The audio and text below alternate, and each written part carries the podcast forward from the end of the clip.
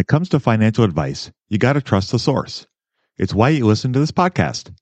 When I'm looking to upgrade my wallet, I turn to NerdWallet. Their expert team of nerds dives into the details to help you find smarter financial products. Before NerdWallet, I'd pay for vacations with whatever was in my wallet, but I was missing out on miles I didn't even know I was leaving on the table. Now I've got a new card with more miles and more upgrades. What could future you do with more travel rewards? A hotel upgrade? Lounge access? Wherever you go next, make it happen with a smarter travel credit card. Don't wait to make smart financial decisions. Compare and find smarter credit cards, savings accounts, and more today at nerd wallet dot com. NerdWallet, finance smarter. As with all cards, credit is subject to lender approval and terms apply. You're tuned in to the Investing for Beginners podcast. Finally, step-by-step premium investment guidance for beginners. Led by Andrew Sather and Dave Ahern to decode industry jargon, silence crippling confusion, and help you overcome emotions by looking at the numbers. Your path to financial freedom starts now.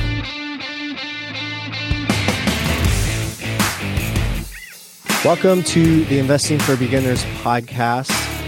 Uh, today, Dave is sick under the weather, so it's just going to be me, but we have a guest today.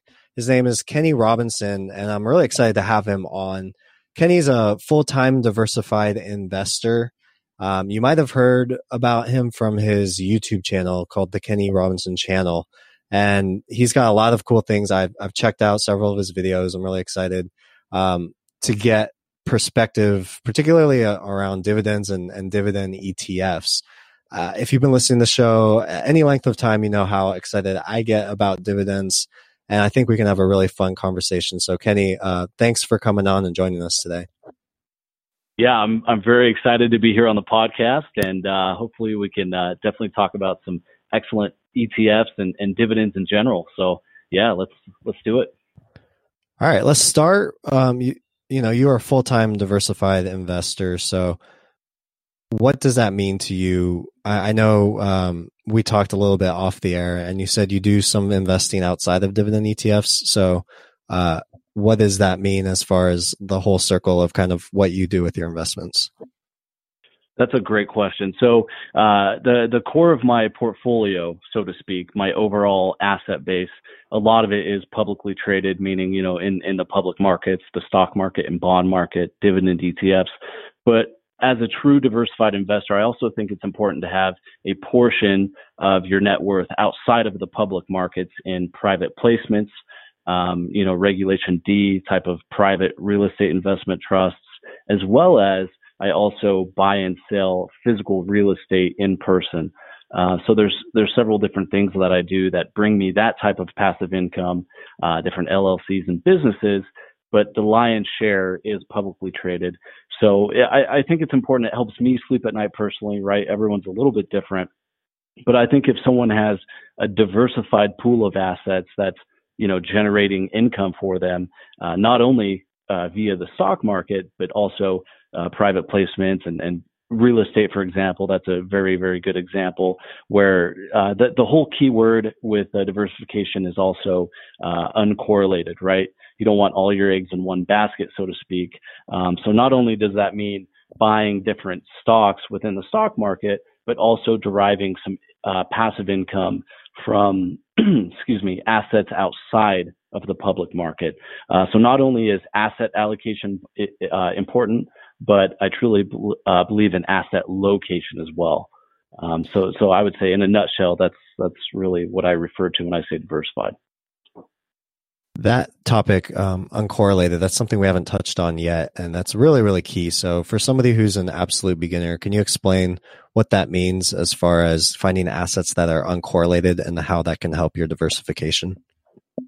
Excellent, excellent question. So um, let's let's go at it from um, you know step number one, baby steps with with uncorrelated. So, for example, when we talk about you know all of us, you and I, and all of our listeners who are either investors or you know we're listening to this podcast to become investors. Well, when we talk about diversification and the old uh, adage, you don't want all your eggs in one basket. Well, when you're placing your eggs in different baskets, uh, when we use the term uncorrelated, uh, for example, you you might uh, have a tech investment like Microsoft or Apple. Well, if that specific sector, right, that specific part of the economy takes a hit, right, a crash, or a good example is uh, two thousand eight, we had the financial crisis with the uh, credit crunch with mortgages.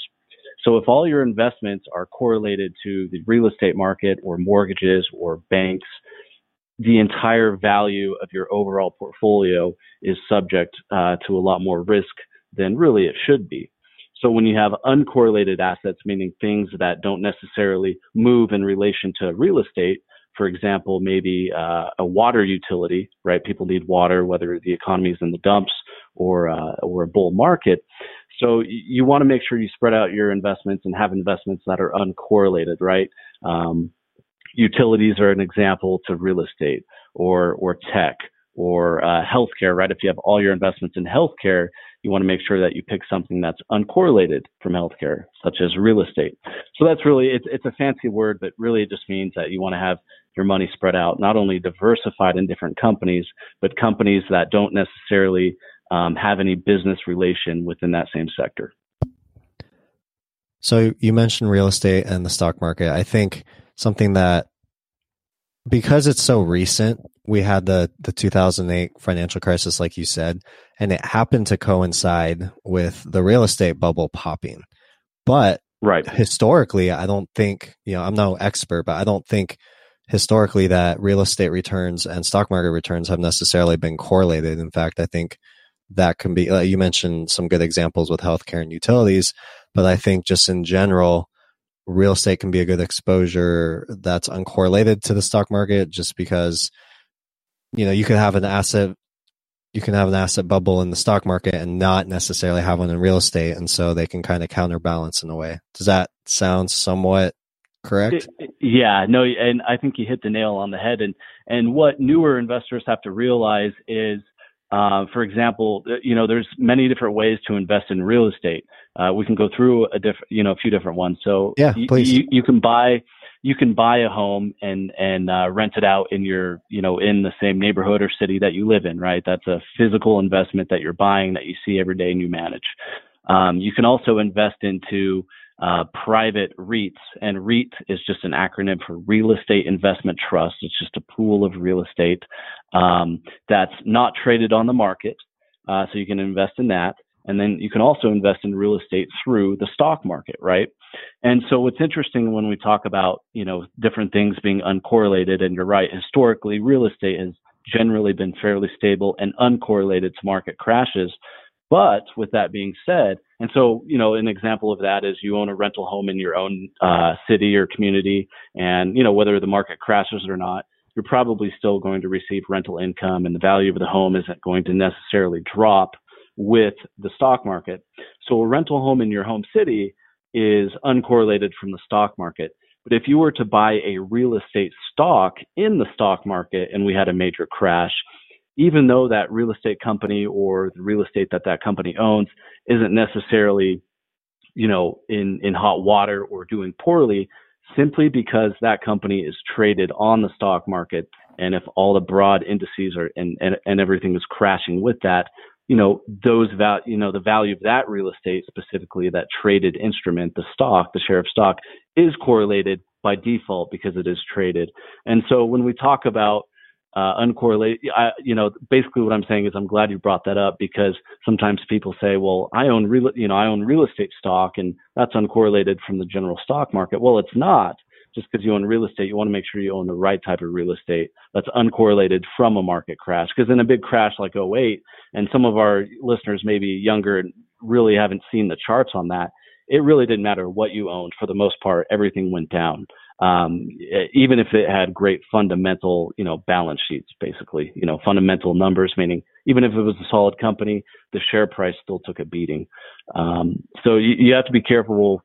Uh, I guess, you know, newer investors, when when you want to make sure your assets are uncorrelated, just because it's real estate in the stock market doesn't mean that it won't go down. Yeah, thank you for making that clarification. I think it's an important one. So while we're on the topic of real estate, I always play devil's advocate whenever it comes to kind of new ideas that we're presenting. So we want to hear the positives and the negatives to anything. So oh yeah, as a beginner, somebody who maybe is interested, and you know, whether that's private real estate that you manage in your own town, or it's a REIT, you mentioned REITs that aren't traded in the stock market. What are some of the right. things that new beginners would um, try not to fall into? The, the type of things that, that a lot of them get stuck with. So I think a lot of um, newer investors, if if they want to dip their toes into the real estate game, is um, they they find one book or one teacher or one expert in the field, right? And they um, only learn from that one expert. So the, you know, there's a million and one different real estate, very successful, very smart, very honest, and and good real estate uh, investors out there. But everyone has a little bit of a different method. And so what I always tell people, and really this applies to all types of investing, before you place your dollar in harm's way, right? Risk, which that's a four-letter word, but it doesn't mean it's bad. But before you do that, um, I always say, you know, you, you really need to go out and speak to several different people that are doing something um, that that you're interested in doing, and say, hey, what are your mistakes? Um, kind of like what you're doing now. You're listening to this podcast thinking, okay, I'd, I'd like to invest in the stock market. I'm also in- interested in real estate. Um, but, but the biggest thing is always, always under, undershoot your estimated returns, right? If, if you're buying a rental, you say, well, I could rent it out for this much. A lot of times people forget to take into account, well, the roof is ten years old, and, you know, roofing usually lasts about twenty, twenty-five years. So what do I need to put away each month now to be able to pay for a brand new roof in fifteen years from now? Or uh, what do I need to set aside for vacancies and all sorts of different things that come up, eviction costs, uh, attorneys, and, and uh, water lines that break that your insurance uh, won't cover, right? Uh, so there's many different things. If if uh, you think it seems easy and glamorous, and a lot of people make it seem that way, there's a lot of work that goes into it. So I always say, before you put your dollar, your hard-earned dollar, in harm's way, you really have to perform, and you'll you'll probably hear me say this a lot during the podcast, perform due diligence. Make sure it's a suitable investment for the amount of risk that you're taking on. Um, so so there's several different keys that we can get, you know, dial right down into, but that would be the biggest thing. Make sure you do a wealth of research. I always say, don't don't uh, you know, don't just try one Kool-Aid. Try them all, right? Don't listen to one guru. Really listen to all. all different types of people. Find people in your local area, you know, find local real estate investors. And, and uh, most of the time what you'll find is ninety-nine out of one hundred real estate investors, um, successful ones, will be happy to help and mentor, you know, as long as they have the time. Um, every once in a while, you'll find someone that wants to be secretive or, or really doesn't want to help. But um, for, for the most part, there's a lot of smart, good, successful real estate investors out there that can really help give you some, uh, some tips and pointers. Yeah, those are those are excellent. Like you said, it applies to general investing as well. You want to gather as, as much information as you can. I was I was telling that to to my mom actually today. Um, she's talking about annuities and stuff, and I said, make sure you're you're getting, you know, as many different opinions on it as you can, and and not just listening to one. I think that applies whether you're talking about insurance, real estate, stock market, bonds, passive income, all those sorts of things. Exactly. Exactly. And I, it's funny, you mentioned the, the A word, annuity, and I, I don't want to go off on a rant here, but it's very, very interesting. So annuities, I, I, I love this analogy for annuities. And for, for those listeners that aren't quite familiar with annuities, essentially annuity, uh, there's, there's many annuity companies out there, but basically, and, and again, there's different types of annuities, but very, very, uh, broad generalization of annuities is, um, say you have a hundred thousand dollars, and you want, uh, regardless of what the stock market or the economy does, you want guaranteed income, or maybe you want some tax deferral. So you you you place one hundred thousand dollars in this product, right? We'll call it a product. And that company, the annuity company, will guarantee you um, income for life, or, you know, there's many different bells and whistles. Um, so they're good for a lot of people, uh, but some people they're not good for. So what I like to say is, because there's a lot of hardline people out there saying annuities are the best thing since sliced bread. And then on the other side of the coin, people say, you know, stay away from annuities no matter what. Well, the, the truth of the matter is with annuities, and I know this is investing for beginners, so I'll be short with this annuity uh, analogy, but um, Annuities can be life-changing for the right. It's all about su- suitability for the right person. An annuity can be can truly be the best thing since sliced bread. Uh, so annuities are like a Swiss Army knife. They have this feature, they have that feature. They're handy for this, they're handy for that. But if you're not careful, you can cut yourself. Um, so if you get the right annuity, and I just want to make this clear to everyone, if you get the right annuity for the right situation, there can, there's nothing better than that.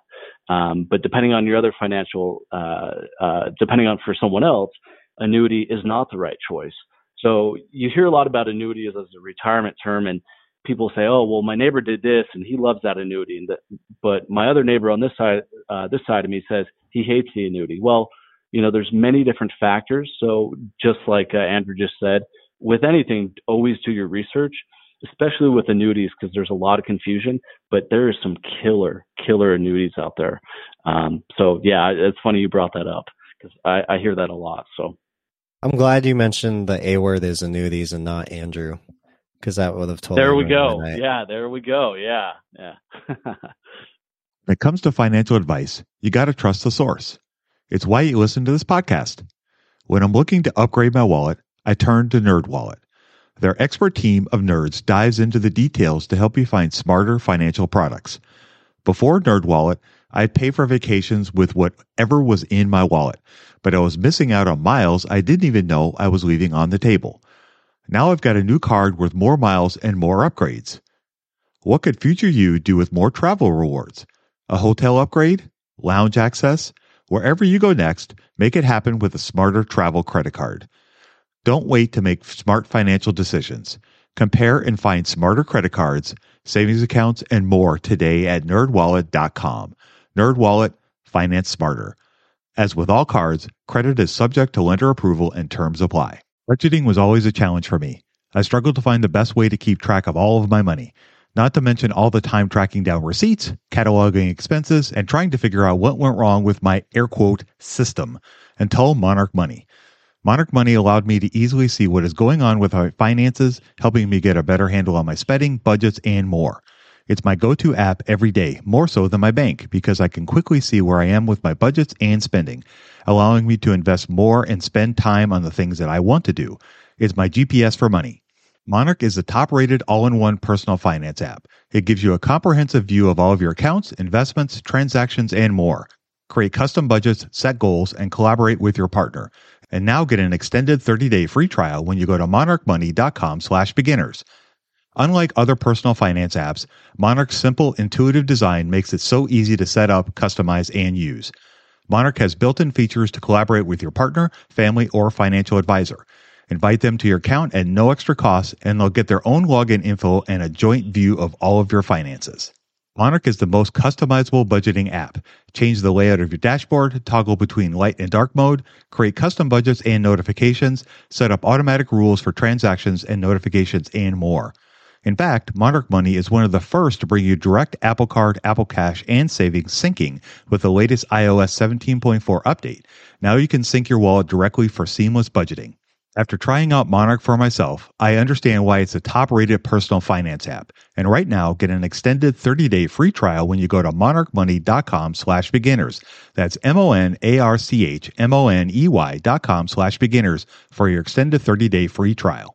All right. So uh, do you have an annuity, by the way?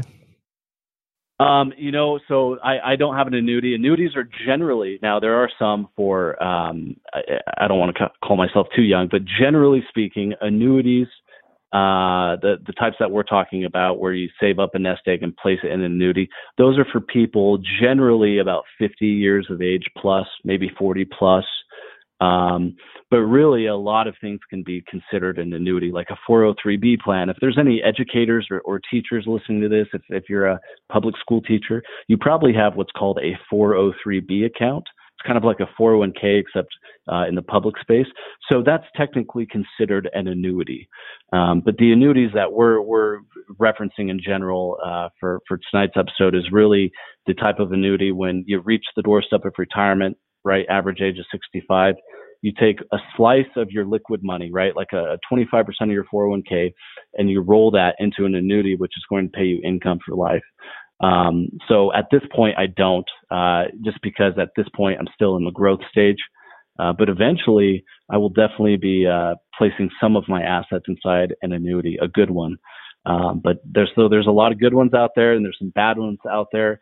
And if there's anyone listening to this that's at that age on the doorstep of retirement, and you have some annuities, um, don't you know don't don't jump into them thinking they're gonna you know save you, but also don't be scared of them. There's some excellent ones out there, and what I suggest is meeting with several different financial licensed financial advisors or licensed insurance brokers that sell those, and just really meet with them and say, you know, is this suitable for me? Because uh, there's some excellent ones out there. But yeah, especially if it's tax, you know, uh, like a tax shelter, tax preferences, or whatever. Exactly. Yeah. So it's it's similar to I R As and, and four oh one Ks, where you continue the tax deferral, uh, which is really, or you can place, you know, just regular taxable money in there, and it grows tax deferred. So uh, the Yeah, I'll get off my soapbox about it. But the the biggest confusion with annuities is people say, oh, man, uh, you know, the, the person that put me in this annuity told me it was a, a five-star annuity. And I say, well, it, it depends on what your needs are, right? If you're a family man with three kids and, uh, you know, a Ferrari is a five-star car, but it's an unsuitable car for your situation, right? It's a terrible car for your – so, of course, you hate it.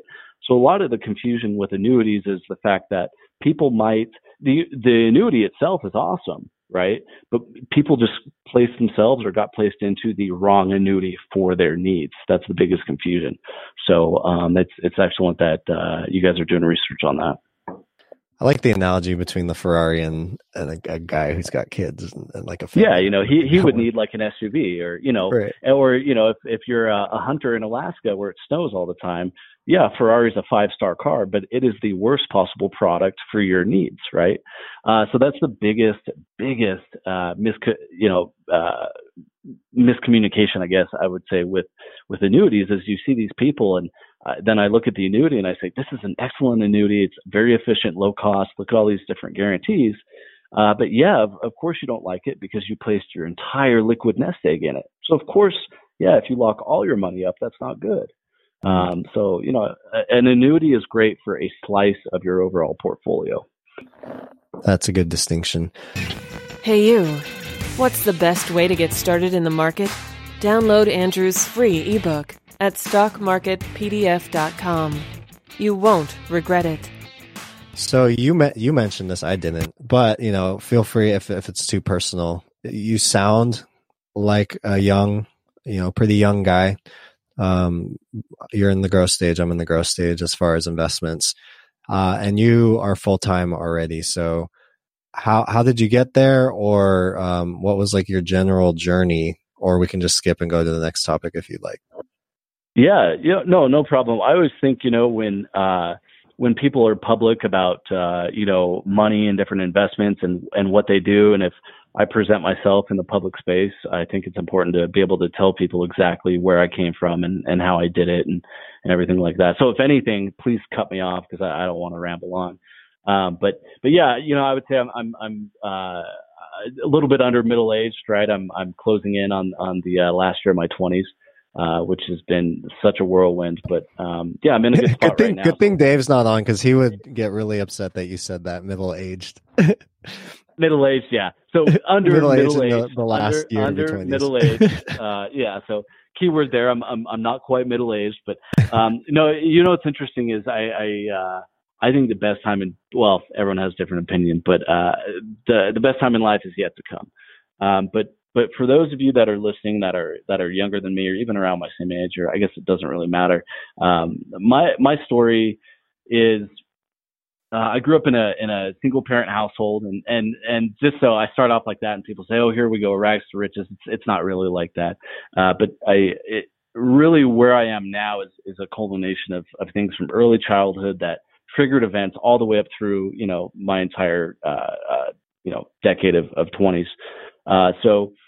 Interestingly, my, my father, my biological father, started a uh, software company in the eighties, and uh, for, for for all intents and purposes, it was essentially what we can do today in five minutes. So it would have been obsolete in today's standards. But what it was was a, uh, a software company or a, a piece of software that uh, gave uh, companies the ability to um, say, okay, Microsoft, I have all these pallets of DOS operating system hardware that I'd like to ship to this place and this place and this place. Well, my father's software would say, okay, you can fly it here. It'll get here on this day for this much. Here's all your different options. Here's the most expensive. Here's the cheapest. Here's, you know, so give them all different sorts of shipping options, which when I uh, say that in today's world, people say, yeah, eBay does that. I can go to FedEx dot com. I can, you know, but in the eighties, it was really unheard of unless, unless you called up a, a freight broker. Um, so that was very interesting. So in my early years, what I was born into was, um, you know, a lot of material items, a lot of different, um, you know, excess, so to speak, uh, I think to anyone's standards, you know, full size pool, Uh, in the backyard, water, all sorts of stuff, you know, brand new home, uh, a- anything we wanted. Um, but what, uh, what, what happened when I was, you know, I'd say six, maybe going on seven is, you know, my, my, my parents got a divorce. And, uh, by this time it's, uh, early nineties, late night or mid, early to mid nineties. And, uh, it was interesting. So, uh, unfortunately my, my, my father really was focused on, on one thing, which was money. Um, and so what's funny is I, I talk about investing in money and everything today in my daily life, and people think, you know, that I'm obsessed, but really, um, money is a very, very powerful tool, and it can be, you know, the, one of the best things in your life, but you have to be careful with, with how you approach it. And so what I learned basically from my father is what, what not to do. Uh, but he prioritized wealth and money over everything else, including his wife and his children. And so, um, Uh, my mother, interestingly enough, is the exact opposite, right? Um, she, uh, she, money's important, but family and everything is obviously, you know, more important, which most all of us agree with. And, um, so in, in my father's pursuit of taking over the world, he started to, you know, disregard laws and, you know, his ethics were challenged in, in daily life. And, uh, he just wanted to make more and spend more. Everything was material, blah, blah, blah. And yeah, it's fun as a, as a child, but what my mom started doing, because it was agreed that she would be the homemaker and he would bring home all the bacon, which is, he was good at. Um, my mother's the exact opposite. She's not a massive risk taker. She's very by the book, ethics, morals, laws. And so, you know, she'd be doing laundry and she would just pull wads of cash out of my father's pockets, you know, that he just didn't account for it. Money was water to him through his fingers. So she would peel off, you know, one, two, three hundred dollars at, at a time. Um, out of his pockets and put it in a shoebox in the closet, thinking, well, gosh, he doesn't save. He just spends and makes. And, you know, fl- you know, basically what she was forecasting was at some point in the future, the music's going to stop, this high flying lifestyle, the, the, the, some of the stuff my father was getting into in business and law and, and, and, and taxes and just different things that he wasn't doing that wasn't kosher. Um, so my mom, thank, thank goodness, um, she was saving some of the money, which was family money. Right. Um, and, and, um, so, At, when the divorce went through, um, he was really uh, adamant on not having to, to, to do anything essentially. So no child support. So long story short, uh, I was raised by my mother for, for many, many years, and uh, she went back to work. Luckily, she, she has several different skill sets, so she was able to keep a roof over her head. But I, I went from having everything in the world, anything, probably too much, um, to basically saying, hey, we have this can of tuna. We're going to all split it. And uh, my mother did as best, you know, as best she could. And, uh, you know, we had to, uh, stay at home. Sometimes we get home, she couldn't afford a babysitter. So there's a lot of, you know, a lot of lack of parental supervision. But, um, eventually I, uh, at age fourteen and a half, I, I got my first official job, first W two earned income. And for those of you that have seen my YouTube channel, I actually did a video about that. But my first ever job was, um, four, I was fourteen and a half. I got, uh, hired on at McDonald's. And uh, that was at a point where, you know, the last six, seven years, I was used to basically fending for myself, right? My mother would provide a roof over my head and food, but we really didn't do much else. Um, and also during around that same period, I got that job. My mother remarried her uh, college sweetheart, which, you know, was very opposite of my, my biological father, very hard, honest working man.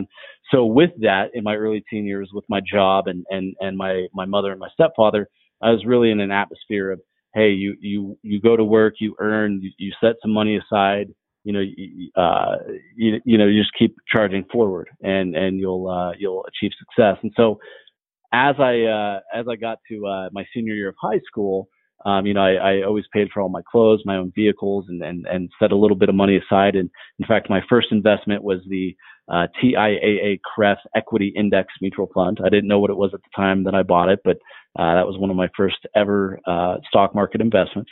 And uh, my parents made it clear to me in my senior year of high school that um, if I wanted to continue to live under their roof, that's fine, but I either had to be going to college or I had to be um, developing a skill or working in some sort of industry or some sort of job that uh, I could climb the ladder, right? It's uh, they, they weren't going to allow me to graduate and then just go, you know, deliver pizzas and, and kind of hang out at, at their house. And so they made it clear that once you graduate, you're welcome to stay here, but you, you have to be doing something productive, or, or whether it's college or, or learning a, a valuable skill. Um, so as at eighteen, as, as most of us at that one point in time, we, we have the world figured out. And so, of course, I didn't listen to them, and I, I joined the Marines. And I figured, well, if I want to go to school, I can have it paid for, because, you know, they weren't really going to pay for my, my schooling.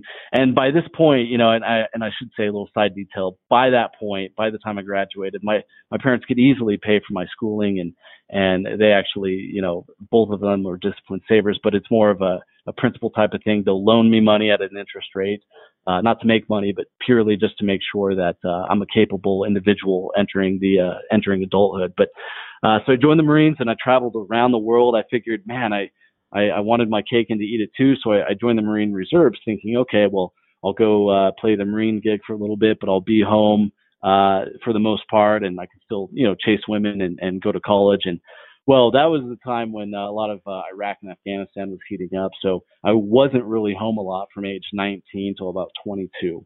Um, I was gone Afghanistan, uh, Africa several times, Romania, Germany, uh, Kurdistan, you name it.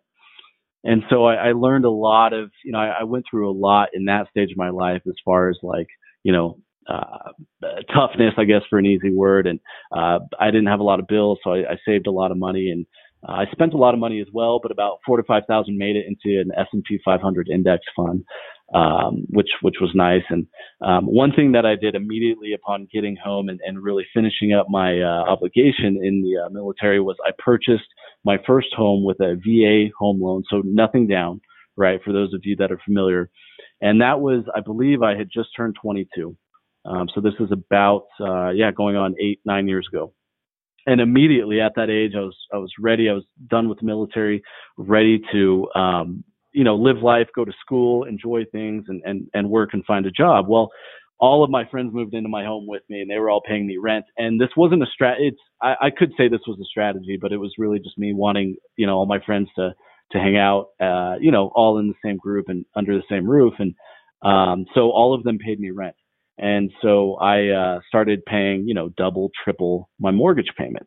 And one day I did a calculation thinking, whoa, I, I, you know, I'm basically paying my mortgage off at mortgage off at record pace, because all the savings on interest. And, you know, there's, it's debatable whether or not that's, you know, good or bad. And I actually have a video about that as well on my channel. But essentially I was able to pay my um, home off within six years. So I just paid it off a few years ago. And, um, you know, just simple three bedroom, two bath home. And, and, and it sounds a lot nicer than it is, but really this is in, in a, uh, not a high populated state, uh, decent college town area. So I, I didn't pay a ton for the home. Some people are thinking, whoa, three bedroom, two bath, you know, it wasn't several hundred thousand dollars. It was pretty modest. And that's the home I still have today. Um, and so throughout my twenties, I, my first company was a uh, detail company, automotive refinishing.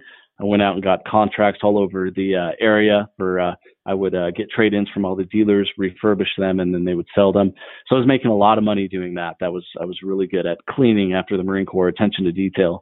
And uh, so I, I was successful with that. It was, in fact, there's a few newspaper articles out there that you, you can find of me being interviewed about that. But um, what I learned from that is, hard work is good, but it's not always the best paying. And so I was w working eight days a week, essentially at, at that company, backbreaking work. And I figured, well, if I can be successful at this, I know I can do other things that may be less labor intensive, and I'll have a couple days off. So I started a factoring company. And for those of you that are unfamiliar familiar with factoring, invoice factoring is, um, I would essentially provide cash flow services for small to medium sized businesses. So uh, if you're a small business and you have a product, for example, and um, someone uh, down the road orders, uh, say, you know, five thousand units. Well, you probably don't have the cash to buy five thousand units to sell those five thousand units. So we would provide that. Or if you were a service company and you went and did a bunch of service, uh, say landscaping, you did a twenty thousand dollars landscaping job for a company. Well, that company probably isn't going to pay that invoice for thirty to forty-five days. So you could give my company a copy of that invoice and I'll give you ninety-seven cents on the dollar. And then I'll collect, um, you know, that amount plus three or four percent thirty days. So I was making three percent on my money, um, every, every thirty days, every, every month, essentially, which is insane returns if you compare that to the, to the stock market. So I did that quite a bit. Um, and then that really wasn't, it was good money, but it wasn't really exciting. And I was going to uh, business school at, at the time. So I'm thinking, well, I love business. I love investing. Why don't I apply at this financial firm in my hometown and uh, see if I can get a job doing something there? So I got hired on with the understanding that um, I would uh, do several of these business courses and, and get several licenses and everything to be able to, you know, help service clients at that firm. And that's when I really took a deep dive into, um, and this was at about age twenty-five. So going on five years ago, I really took a deep dive into market investing and real estate investing. And um, so I really got a wide uh, a variety of investment knowledge from that job. Um, and then I was able to create a passive income for portfolio of publicly traded uh, instruments as well as real estate here in my hometown that right now at this point in time um, provides me with enough income to cover my basic expenses. Keep in mind, my, my home is paid off. My car is paid off. Um, I, I, you know, I don't live in a mansion. I don't drive a Bentley. I'm not uber rich, right? But I'm at a point where all my basic, and what I mean by basic is I have a roof over my, my head. My utilities are paid. My insurance is paid, my gas, my groceries, right? Uh, but if I want to do anything above that, of course, that's still where I need active income. Um, so obviously I do that because I want to do more than sit in my home and, and have the water run. Um, but, but that's basically in a nutshell without going on for several hours where I'm at right now. Yeah, I was kind of expecting you to, I was hoping you wouldn't, but I was expecting you to say something like, well, you know, I had this investment in this startup and now I'm a millionaire or whatever. So it was very no, refreshing actually God, to hear, you know, it's easy, just, yeah. It's very relatable, you know, like just hard work, kind of prudence and, and kind of plugging away every day and, and being smart and saving. That's really cool. I think there's uh, luck is a little bit to do with it. You know, uh, at an early age, again, I was lucky to to have at least my mother in my life to say, hey, put some money away. Um, she helped me purchase. I didn't even know what the, the equity index was when I bought it, but little things like that along the road. And then having a, a stepfather that I, I always didn't see eye to eye with, but at the end of the day, he's a good, honest man. And, and uh, him and my mother are still together and they're actually retiring here shortly. So, uh, yeah, I mean, just all around. I, I worked seven days a week, to, you know, to be short about it. I worked seven days a week throughout my twenties. I still work quite a bit. In fact, Andrew and I were just talking about this, but um, seven days a week, my twenties, I always had, in addition to the, the detail shop and the factoring company and, and my real estate investments, I've always had different side hustles that, and this is something, you know, for, for younger listeners, if you're in your teens or, or even twenties and you're wanting to get ahead, I see a lot of, and, and again, it's not an attack on, on, you know, people in general, but I see a lot of younger people having too much, I'll, I'll call it pride, to not want to work fast food or not want to work a job that might be embarrassing, like janitorial or, or whatever it may be. But, you know, the people that you think matter in your life, um, certain peers and things like that, unless they, unless they're paying your bills or they're helping you get to the next level, their opinion really shouldn't matter. And I know that's something that, you know, people at a certain age aren't really going to listen to, but to give you an idea, you know, I've, I've worked, uh, uh, night shifts as a janitor, uh, as a side hustle. I've, I've worked, I have pictures of this too, because I knew one day that I wouldn't be doing this and I would want to share it. Um, I have big, I have pictures of in front of big industrial laundry machines at a two-star hotel that I worked the night shift, that I had to clean all these dirty sheets, anything to be able to set aside more money and get me to my end goal. So it wasn't, uh, it wasn't a hookup from my parents. It wasn't, uh, like Andrew just mentioned, a, a company I started that just shot to the moon. It wasn't a, a lucky stock pick. Um, really, anyone in America, if you're listening to this in America, we're especially lucky that we have all the opportunity in the world. And uh, some people take that for granted. So Preach on, man. I love it. So I did promise at the very beginning, and I know we're running out of time here, but I promised at the beginning that we're going to talk about dividends. So just, you know, briefly, how how much of your income that's supporting your your full-time um, your full-time investing lifestyle, how much of that is coming from dividends, and how are you achieving it? So about seventy percent, more than I'd like. Uh, I'd like to stay a little bit uh, less correlated to the markets, but about seventy percent of my income now is coming from dividends. And it's uh, a lot of it. I, I do own individual stocks and I like them, but a lot of it is through dividend E T Fs. And that's an acronym for exchange traded funds. And for those that are completely new, all that means, and it's kind of in the, in the, uh, in the name fund, all that means is it's a basket of dividend paying stocks. So you put a dollar into this basket, and it's spread out among anywhere from fifty to two thousand different stocks. And it's, it's a safety play. It's a diversification play too, you know, where, you know, if I, I if I, if I place money in this dividend E T F, if one of those stocks goes down the toilet, meaning fails, I really don't, it doesn't change my lifestyle or my income, uh, that abruptly. Um, so that's why I love, uh, dividend E T Fs as well as individual stocks. They're fun, but a lot of my income is, is from E T Fs in general, dividends. Is it something that, I guess it's an obvious question, right? Something that a beginner can look into, and where, how would you recommend if they wanted to look into kind of getting into de- dividend E T Fs? How would they, how would they go about it? So many different uh, brokerage platforms, uh, for example, like T D Ameritrade, if, if people like doing everything themselves, T D Ameritrade has a good platform where they have commission-free E T Fs. Um, but the, the, the biggest thing is, I would say, when you're getting into dividend investing, and, and I'm, I wouldn't say I'm biased, because I, I hate to think that I'd be biased towards any investment. Uh, I should never get emotional about investments or money. But um, dividend investing has been proven time and time again, way before I was, you you know, Andrew and I were around, that dividends create wealth over time. Um, but diversified dividends are even better. And so the way you can get into that is um, take a look at, uh, uh, and and if you're listening to this, write this down or replay it, but take a look at uh, dividend aristocrats, right? Dividends that have increased their payouts a uh, minimum of twenty-five consecutive years or more. Um, those are called the dividend aristocrats, and there's an E T F out there. Um, N O B L is the ticker, NOBL, and it tracks the dividend aristocrats uh, index. But um, even with E T Fs, you don't want to own just one. You want to make sure you diversify, and the companies within the E T Fs are, are global and, and different market cap and different industries and sectors. Um, but you can just start with one and then and build on from that. But the biggest thing is, even, you know, what Andrew and I tell you to do, always make sure you do additional research and make sure exactly, you know, you're taking full responsibility for, for your portfolio. Um, I, I, sometimes I talk to newer investors and they say, well, just tell me what to buy or, or what should I do? And I can tell you all day long, but um, you, you need to make sure it's the right investment for you personally and your risk tolerance and your goals and your time horizon. Yeah, teach a man to fish versus um, giving him a fish. So you mentioned education, and that's perfect, right? We've talked um, previously on the podcast about dividend aristocrats. You can go to episode forty-nine for that. We had Nick McCollum on from sure dividend dot com. I know you've got a ton of videos as well on your channel.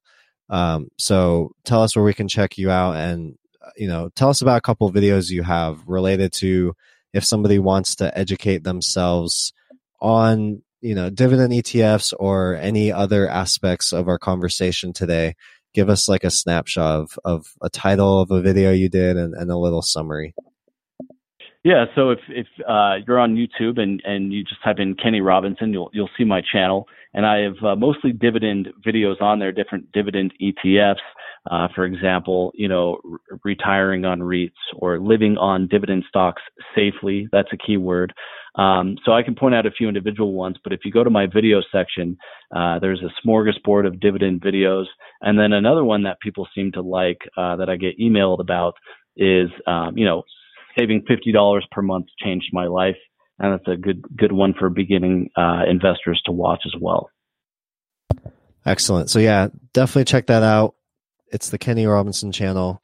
Kenny, uh, thanks for coming on. I really like, so how I stumble on basically what you're doing is I was in a Facebook group with you, um, and I saw, who's this Kenny guy?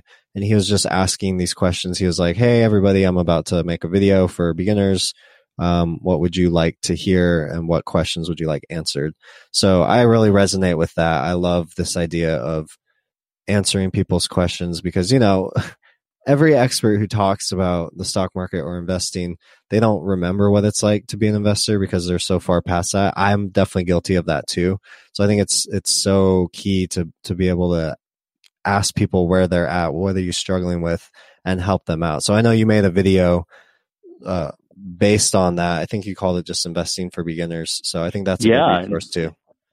Investing for Beginners Part One. And and keep in mind, it's literally what that is, is Investing for Beginners. So if someone is listening to this by chance that has never purchased a stock or might not even be one hundred percent sure on what a stock is, that video is for you. Uh, if you've been investing for a few years, it might be uh, redundant, but Investing for Beginners Part One on my channel is for someone that is a, a completely new to investing. We start from the very, very basic. And so uh, it's a series that I'll be continually uh, progressing with and, and uploading. Cool, man. Kenny, thanks again. Thank you so much. Thanks for having me. That's going to do it for us tonight. If you enjoyed our show, you know, you can check out the show notes, uh, all on investing for beginners dot com. I'll have links set up. I'll have Dave set up some links to some of the videos that Kenny talked about today. Hopefully you enjoyed this episode. If you're enjoying the podcast, be sure to leave a review. I would appreciate that. I love to see positive reviews or just feedback in general. You can also email me. So that all being said, have a good week. Invest with a margin of safety, emphasis on the safety, and we'll talk to you next time. We hope you enjoyed this content. Seven Steps to Understanding the Stock Market shows you precisely how to break down the numbers in an engaging and readable way with real-life examples. Get access today at stock market p d f dot com. Until next time, have a prosperous day. The information contained is for general information and educational purposes only. It is not intended for a substitute for legal, commercial, and/or financial advice from a licensed professional. Review our full disclaimer at e investing for beginners dot com.